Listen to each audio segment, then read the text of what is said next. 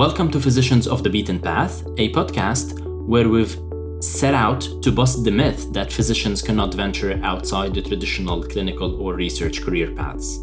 My name is Alex, and I'm an MD pursuing a Harvard MBA, a Stanford Master's, and an Oxford PhD in computer science, and I'm interested in investing and entrepreneurship. My name's Shad. I'm an MD and a Harvard MBA interested in healthcare investing and innovation. Our guest today is Dr. Shaheen Lakhan. He's the CMO of Click Therapeutics, a prescription digital therapeutics company that develops, validates, and commercializes software as prescription medical treatments for people with unmet medical needs. Shaheen is a physician scientist with over 15 years of experience in healthcare, academia, and industry, focusing on neuroscience research and development. Shaheen is a board certified uh, physician in both neurology and pain medicine with clinical training from the Cleveland Clinic and Mass General Hospital.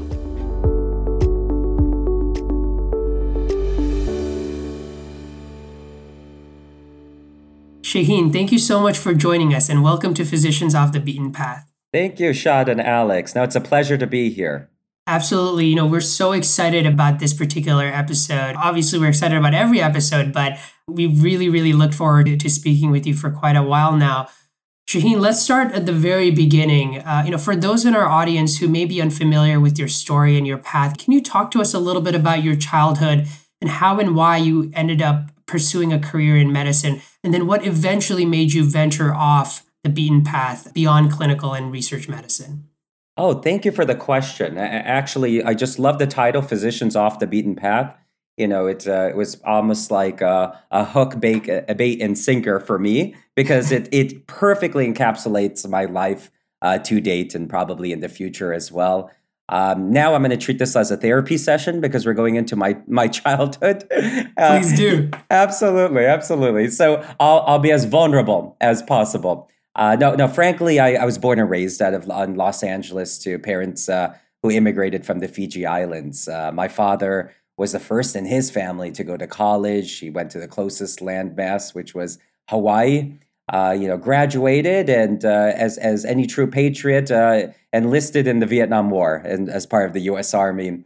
returned back stateside, settled down in Los Angeles, married my mom, and and and here I was introduced into this world you know, I, I kind of take you way back because it's it's kind of relevant to my journey and my experience. Uh, my father, when I was quite young, suffered a brainstem stroke uh, with a condition called locked-in syndrome, where he could only blink to communicate.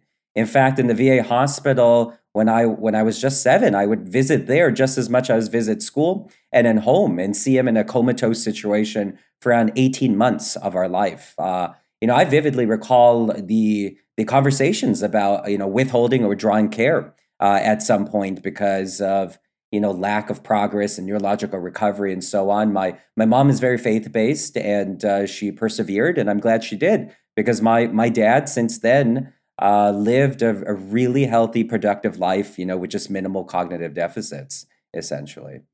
Uh, that really shaped my my my future past and uh, obviously I am now a neurologist um, as a result to that. But but one that uh, you know really seeks out actually what what is your story when I interview medical students or residents into new programs. Uh, or even actually scientists into my, my present type of positions you know what, what's your personal basis for anything that you do any pursuit that you take because it's it really had um, a significant impact on me Thank you so much for mentioning that, Shaheen, and, and really appreciate you uh, sort of opening up about the situation with your father. You know, everyone has different motivations and inspirations as to why they do what they do. And, and sometimes I've found a personal tragedy in a weird way uh, tends to be sort of the most potent of those factors. And so, really appreciate you sort of discussing that openly. You mentioned something about what is your story. Uh, one of our HBS professors here who teaches venture capital and private equity, Jo Tango, he talks about students' second stories. Uh, that's sort of the story that everyone comes with, the personal story, but uh, you don't often put forth, at least at the very beginning when you meet people. But those second stories can be the most potent again in shaping our lives. So, really appreciate you mentioning all of that. Uh, you've had such a fantastic uh, career, just you know, not only in clinical medicine but research medicine, now in industry. Uh, there's lots to really talk about, but let's just pick one aspect of your current trajectory. So you're in the digital therapeutic space right now as the chief medical officer of Click. Let's chat about digital therapeutics because Alex and I are actually very intrigued by this space. It seems to us that digital therapeutics started with sort of digitizing these traditional MOAs, mechanisms of action like, you know, CBT and using it in behavioral intensive diseases like substance use disorder or nicotine use disorder or, you know, alcohol use, things like that. But perhaps in the future there's going to be increasing use of novel MOAs. I know some folks like Akili are using uh, serious games for ADHD and things like that. Perhaps even MOAs that you can use to target pathways that are currently, you know, undruggable via uh, traditional pills. And, and so I'm just curious, you know, why do you think digital therapeutics started the way it did? And how do you think digital therapies will evolve down the line with respect to either MOAs or the types of disease indications people go after? Just give us an idea as to the, the origins and the trajectory of uh, digital therapeutics.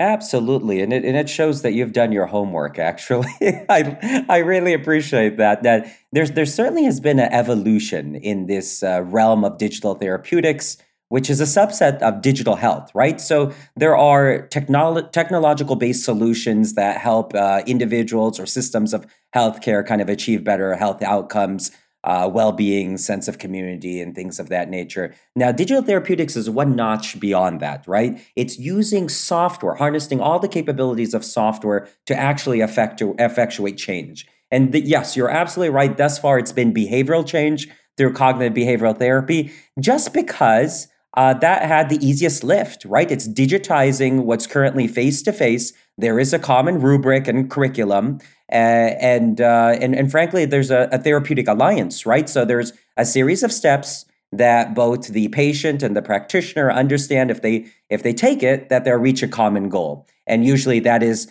you know reducing some defeatist belief or rumination anxiety depression you know some side of altered uh, thinking or thought pathway. I would call that the absolute infancy of dtx and you you called it out about there's even some undruggable states or indications or targets uh, DTX has the power of actually working on brain circuits, right? So I actually do that. I have a one of the largest, in fact, no, why, why do I say one of the? I have the largest discovery, translational sciences, clinical development, medical affairs, clinical operations teams that exist in any digital therapeutic digital health company. And what we are doing is actually coming up with those novel mechanisms of actions by one, mapping out the entire brain mapping about uh uh, uh, uh, uh, about circuits, right? So if you connect two areas of the brain, and uh, and they're both responsible for conducting, let's say, persona, behavior, and action, right? Then that's called a circuit. And in diseases, you either have underactive circuits or overactive circuits.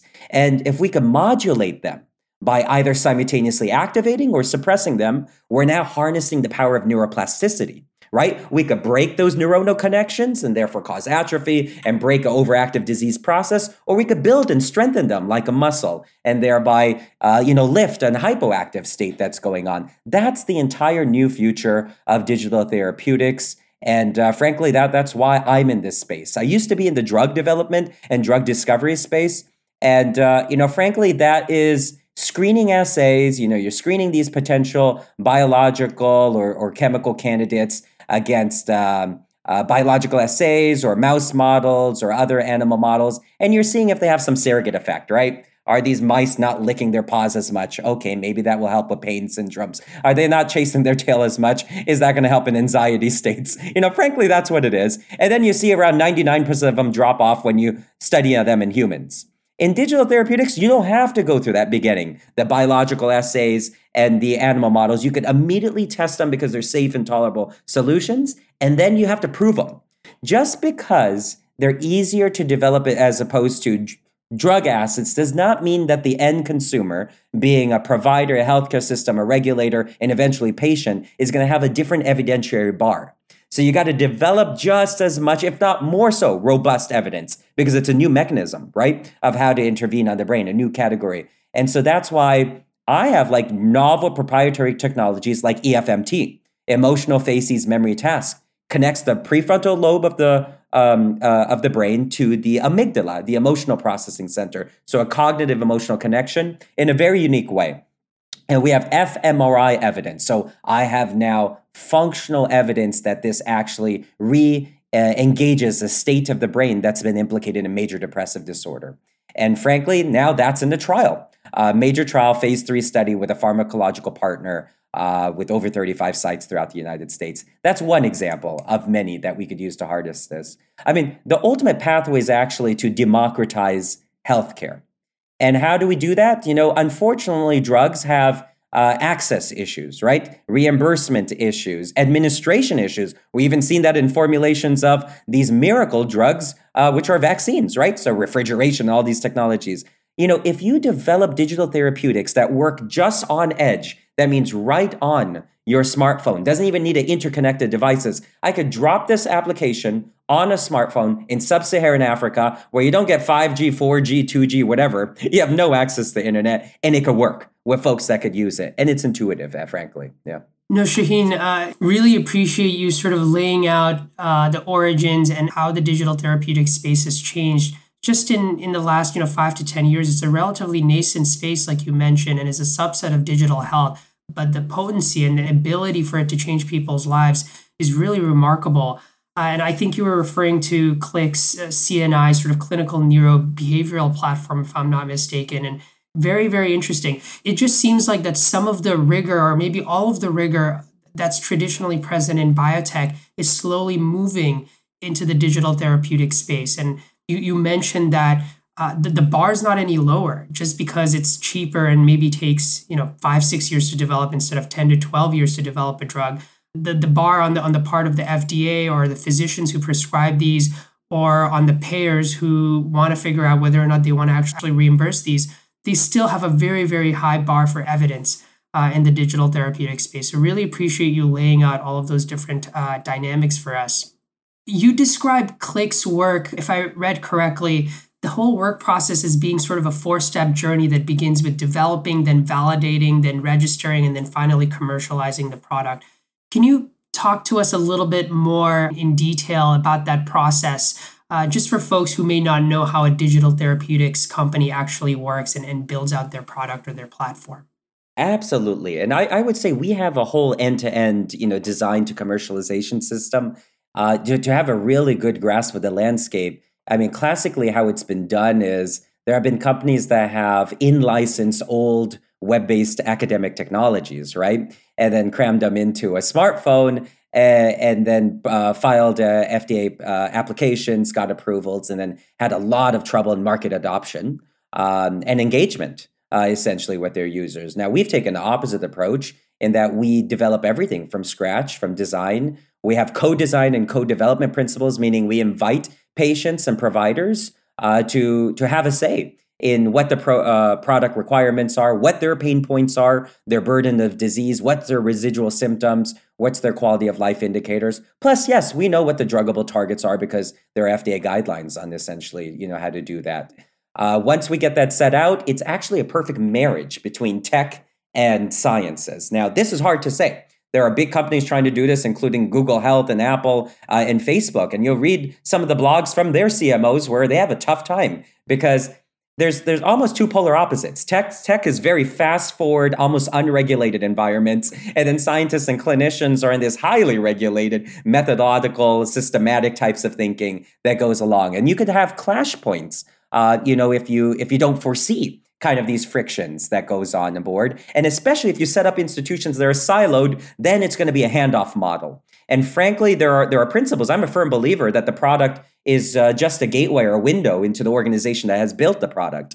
Uh, frankly, and you could see that in clunky interfaces, and you're moving from one you know from one aspect or one module to the other. There's no seamless uh, experience. So what we've done is dismantle all of that dismantled hierarchy, dismantled departments, dismantled silos, and it's all about team-based collaborative structure with one accountable pro, uh, program lead, and it's this institute model. In, in fact, it's an ecosystem, and it's fed by uh, a variety of sources. So we have AI machine learning researchers and engineers. We have program clinical scientists who are subject matter experts in the disease in which they are tackling. Uh, then we have clinical operations specialists who knows how to conduct trials really well, all, all in the same team. On our tech side, we have user experience and designers uh, that actually have some sort of clinical background. We have engineers that understand structured and unstructured data and um, and how important it's going to be for real world evidence generation. And I could go on and on and on, but they sit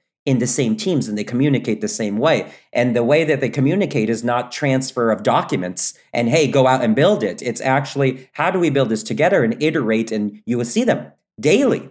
They are looking at prototypes um, questioning through a Delphi model, you know, patients and providers and all the other stakeholders. Is this useful? Will this integrate into your EHR system, into your dashboards, you know, into your daily life, essentially for patients? That eventually goes on. I think that's the nucleus, you know, that that needs to happen. And the second that you mentioned was the platform.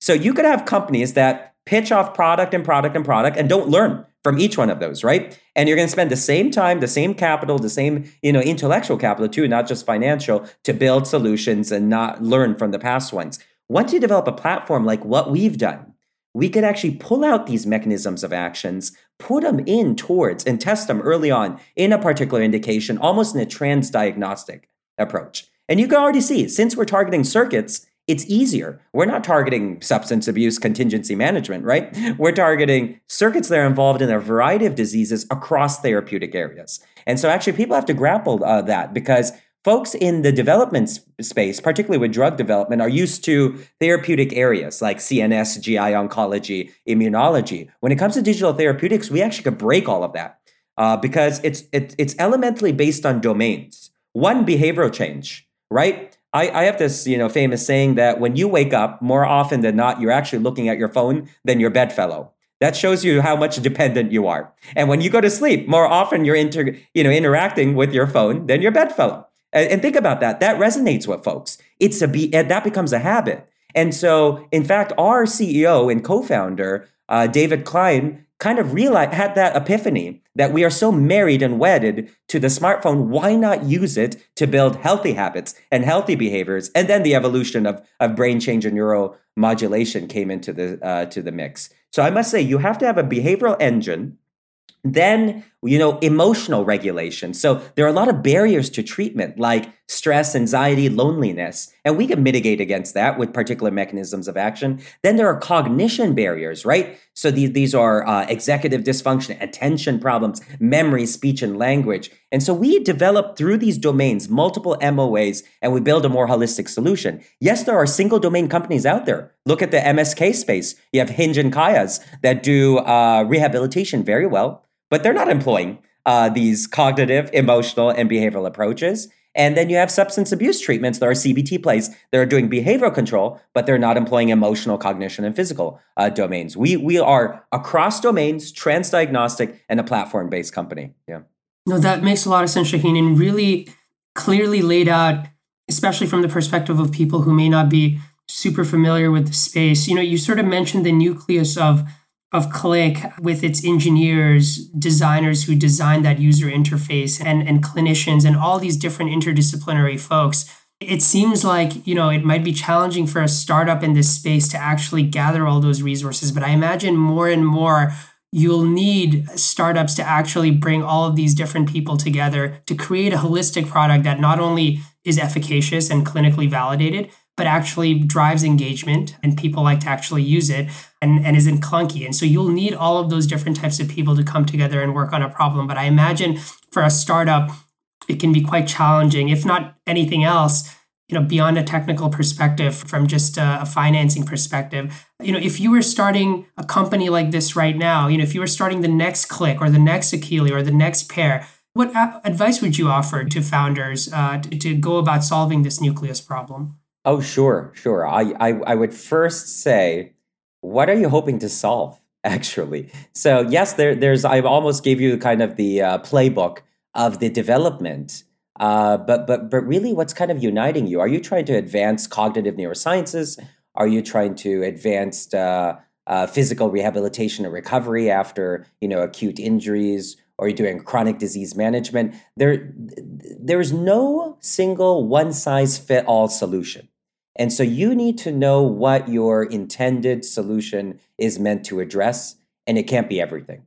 And um, and your solution can't be both a digital companion, a diagnostic, a digital health tool, a digital digital therapeutic, a prescription digital therapeutic, right? You're gonna have to find out, you know, which one you're trying to build. And then the resources and lifts are very different. I must say, I'm in the the most right, you know, uh, if, if we're talking about a spectrum from least lift to most lift. I have scrutiny, you know, I have scrutiny from regulators. I have scrutiny from JCAHO and healthcare systems. SOC 2 compliance is HITRUST. I have scrutinies from KOLs and opinion leaders who are comparing me to drugs and uh, and other medical devices. I have scrutiny from from uh, patients who, as opposed to taking a pill, which is a very passive act, they got to interact and engage with it, right? Um, now, on the flip side, on the opposite end, if you're just creating, you know, consumer centric wellness applications, that you just have to please a consumer. And uh, there are great models out there.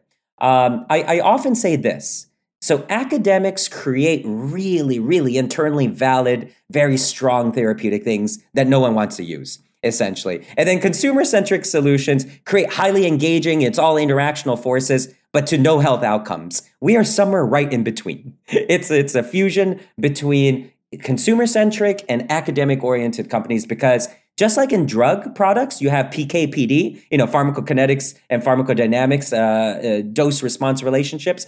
Ours is clinical sciences times engagement sciences equals out uh, efficacy equals um, effectiveness that's going out there. And we can't miss any of those ladders. So one define what you want to be then two define what the evidentiary barrier is uh, and requirements is for your, pot- your potential stakeholder so if you're consumer centric, that's going to largely be your your consumers, which will be patients, right? In this in this landscape. If you're in the middle ground, that's going to be probably employer contracts or business to business type of deals to have, yes, a lower evidentiary barrier, but higher than patients and much more clinical factors. And if you're in my field, it's going to be all in the above. So you're going to have to bring on all of these folks that I talked about. Yeah.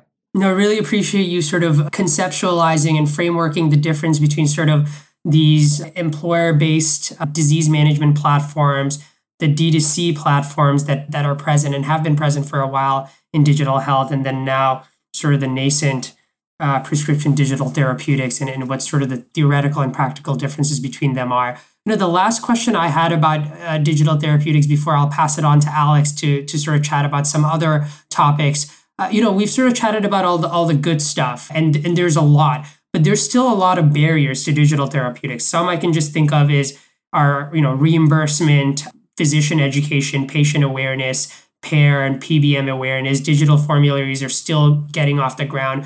We were speaking to Steve Miller, who just retired as the chief clinical officer from, from Cigna. And uh, he was talking about, you know, they were one of the first ones to come out with digital formularies, but a lot of PBMs still don't know a lot about this space. Um, so, uh, an investor interest is also a big one. How do you think about each of these problems, and, and, and how do you think they're going to shake out in the next, you know, three to five years? Oh, very much so. I really appreciate the question. I think we've gone through now the regulatory hurdles. And remember, biologics, which was a new category of medicine, had the same problem. In fact, they had to create a whole new center, right, uh, to to manage uh, biologics and get reimbursement and structures of how to deliver them, um, distribution channels, reimbursements, formulary decisions making you know, any anything that's great and especially a new category of, of medicine are, are going to have these obstacles. And so we've checked off the first one is a clear regulatory pathway with de novo and 510K software as a medical device guidelines. There's just recently FDA issued this digital health uh, guidance, um, you know, which actually I'm part of a group that we're writing a position paper on. So that's fine. Now you've you've met, you mentioned now the the residual, and I'll, I'll give you in a nutshell of why uh, those have not taken off uh, evidence, evidence, evidence, evidence. They have, I used to actually sit on Virginia Medicaid's Pharmacy and Therapeutics Committee. We looked at $8 billion of formulary decisions every year. And I used to look at these evidentiary dossiers from every type of drug and medical device that you imagine. Aetna was absolutely right when it reviewed the 12 uh, prescription digital therapeutics on the market and decided to cover none of them. Their evidence is just lacking.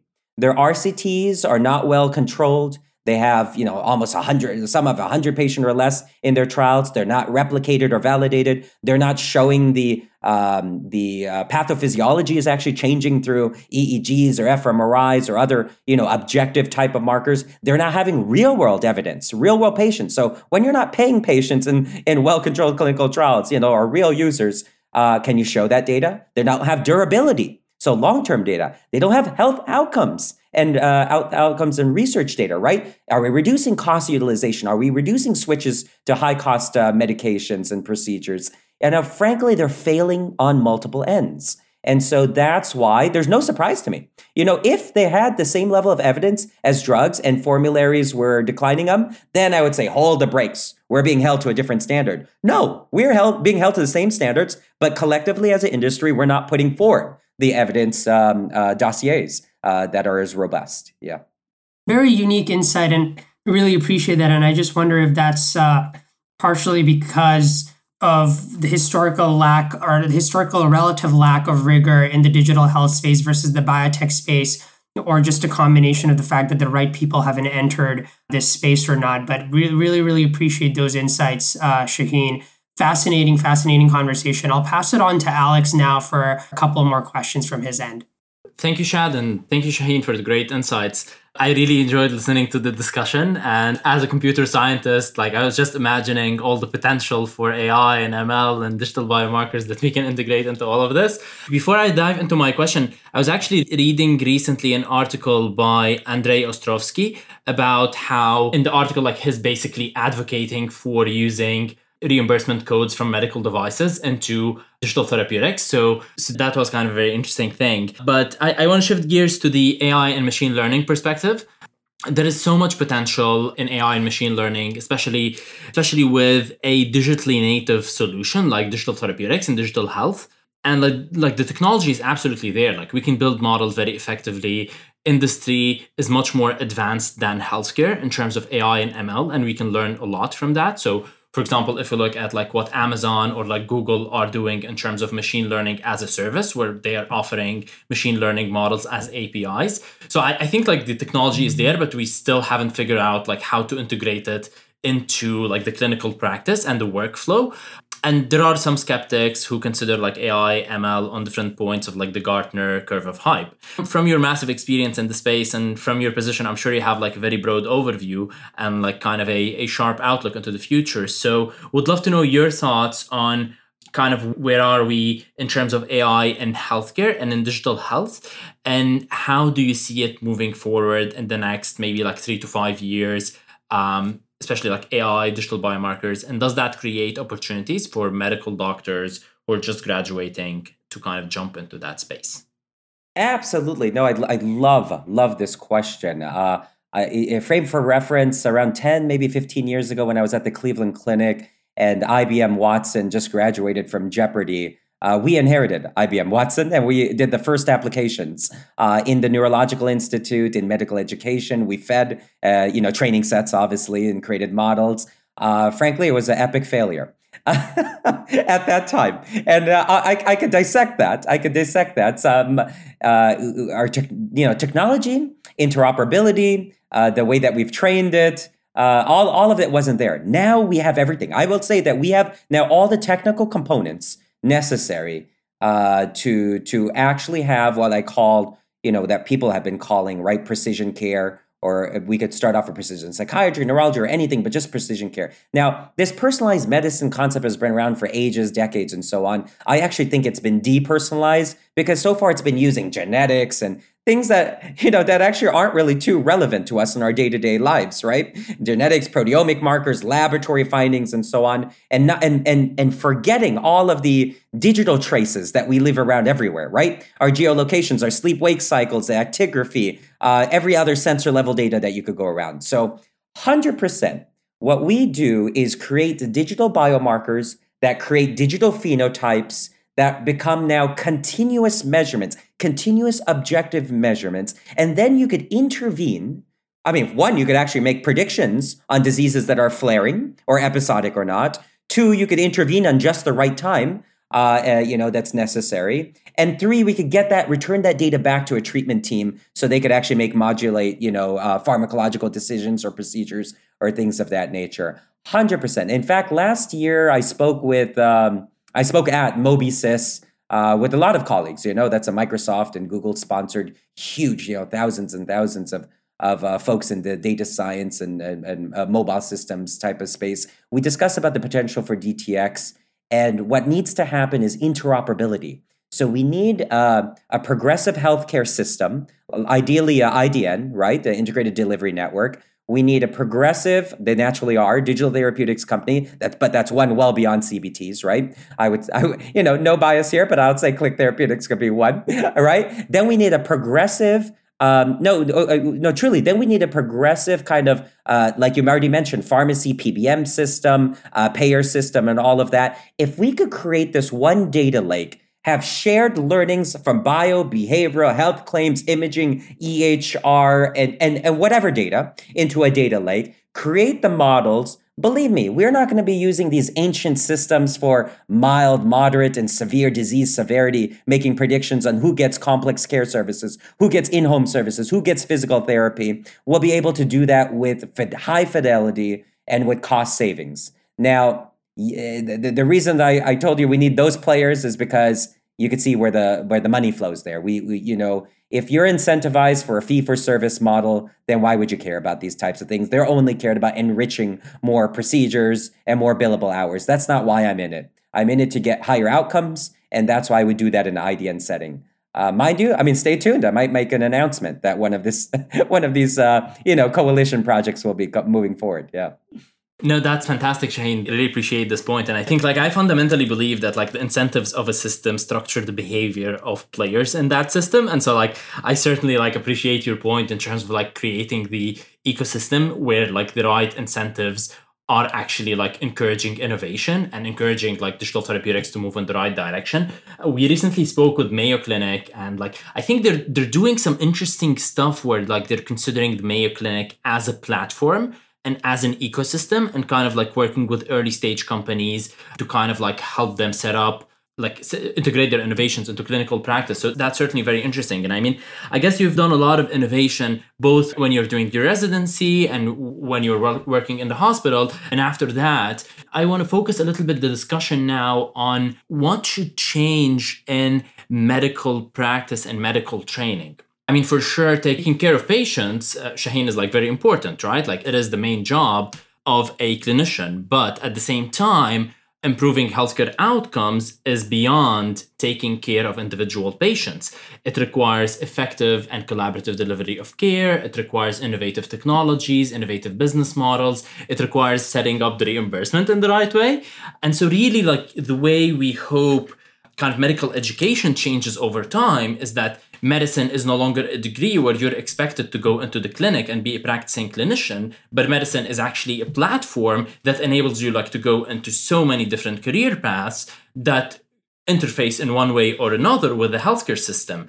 I mean, one of our previous guests was telling us how when she, she was doing medical school in the UK, like it was frowned upon any medical doctor who went outside the clinical path. And I just don't think that's the right culture if we wanna if we wanna revolutionize medicine, if we wanna create like an effective system in the future. So would love to hear your thoughts in terms of like what should change in the medical curriculum, what should change in, in medical education, residency training, so that we can encourage more of this like innovation and entrepreneurship and out of the box thinking, really.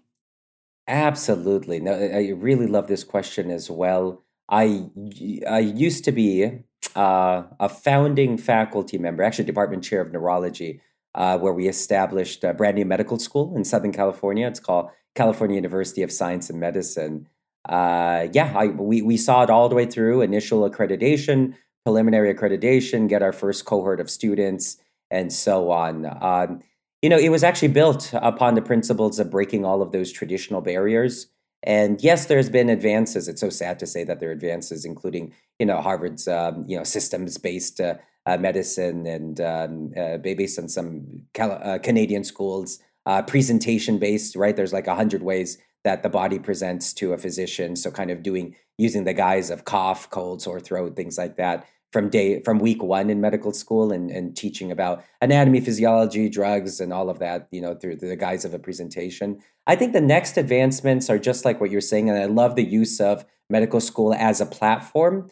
I mean frankly i've always thought of it like that. Uh, you know really what is it meant to teach you? Yes there are some fundamental foundational uh, medical knowledge that you need to know about anatomy physiology uh, mainly, it's harnessing analytical skills of how to do self directed uh, learning, uh, how to critique right information that's presented from uh, from variety of resources. Uh, two, yes, uh, the the business side of healthcare. I think that's germane and lacking in a lot of these systems. Actually, pre-pandemic, I was the one to kind of introduced actually telemedicine as a course in and on its own self. In fact, a lab, right, with a telemedicine facilitator um, uh, and, and almost uh, like in simulations and OSCEs, but then real patient encounters that that students would kind of use that goes on. Um, and then we could borrow from other industries. You know, you talked about uh, potentially pathways, right? So serving as a platform that when you graduate, you're solid and you could go into a variety of, of fields, including clinical practice, but excluding clinical practice, right? Including industry. Farm PharmDs have done that all the, all along, right? For the last several uh, decades. So creating pathways. In fact, I, I brought in uh, Allergan and Amgen in Southern California. We almost created, you know, just that exact, you know, pipeline or pathway into industry tracks for those that are destined onto that. Now, I have some biases, and they might not jive well with both of you, but I think you need to have uh, clinical experience, you know, uh, with actual patients that is beyond, uh, you know, theoretical knowledge uh, or even applied knowledge, but two well controlled studies. I mean, think of it almost like medical school is an RCT, and uh, residency is the real world evidence, uh, where, where you kind of see real cases and encounters outside of clean cut, almost protected uh, you know, environments by, uh, by interns, residents, fellows, and attendings and faculty. Uh, I would say. I, I think some of that is germane to be quite effective um, in these conversations, not, beyond street cred, you know, to say that you have that, but but to knowing being in the weeds of practice. You know, if someone just gone through medical school and now they're opining about why billing and coding is a problem, I'm gonna, you know, right? It's everyone in this world is now talking about lived experience, whether we're talking about race relations uh, or whether we're talking about competencies, right, for clinical education. I think people value when you have lived experiences when you're offering up solutions and I, I, think that's germane. Yeah. This is great. Thank you shaheen. I guess honestly like we can we can really go for hours but maybe my last question just being aware of time. What would be your recommendations for medical doctors who are just graduating? I mean there is so much happening in healthcare. There is like so much disruption happening in the space of like digital health in the space of biotech like in the interaction of both like in bio it so like there's new opportunities that are being created like all, all around. And so like would love to know kind of couple of practical recommendations or like a couple of like mental models for a medical doctors who are just graduating in terms of like how to think about positioning themselves how to think about like identifying these opportunities and like being in the right position to uh, kind of jump on an untraditional career path oh yeah no i appreciate this question i, I it comes down to uh, a therapeutic principle, exposure therapy. So either you get exposed in your own institution, right? So you have to first have some insight that there's something else beyond clinical practice out there. And if they're listening to this podcast, I trust that they do have that level of insight. They have to then do a needs assessment. Are you is it being met in your in your institution, right? So far.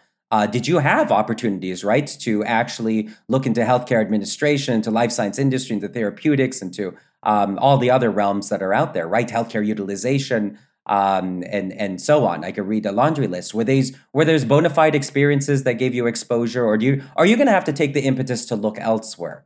Um, two, you're going to have to find out where do you get the most fulfillment, essentially.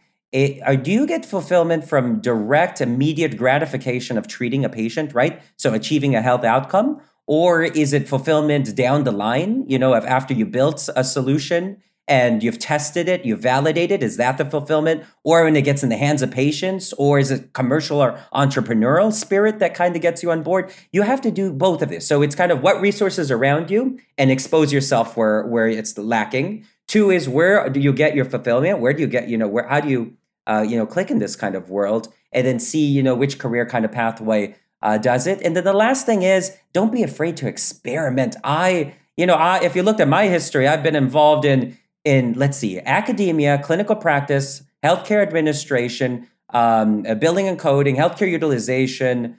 Um, let's see. I actually at one point even physical practices that I was building in service lines that's going on, mergers and acquisitions, consulting in biotech and sciences, in regulatory sciences and regulatory affair, therapeutic development, medical affairs. Um, I mean, you name it. You, you've done all of this. Now, can I can I tell you, I've drawn on each experience. So you don't leave them behind and say, "Oh, been there, done that." You always it's a mapping exercise. What did I learn from the previous one that makes me better than if I just stuck with this one pathway? And, I, and you're building it. It's an incremental, you know, basis that's almost, uh, you know, creating this this holistic type of structure. That now, when I enter an organization, I put so many hats on. They don't look at me as just an MD with clinical experience. They don't look at me as a biotech executive. They don't look at me as, oh, he is the one that used to make formulary decision making. They look at me with all of those type of hats.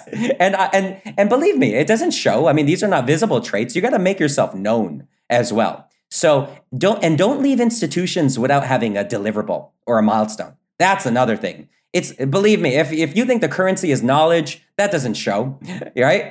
the currency has to be something tangible, something achievable. Did you build a solution? Did you publish on a solution? Did you commercialize a solution? Did you fail in this pursuit? essentially but you man- manage to salvage a component of it or apply it elsewhere those are those are the currency in these markets that we're dealing with yeah Fantastic. Thank you so much, Shaheen. Uh, I mean, honestly, it's been it's been a fantastic conversation, and it's like I would say by far one of our best episodes. So uh, I think Shad and I like learned a lot, and uh, I think our audience would learn a lot from this episode. So certainly appreciate like all all the input and advice that you've shared. Thank you very much.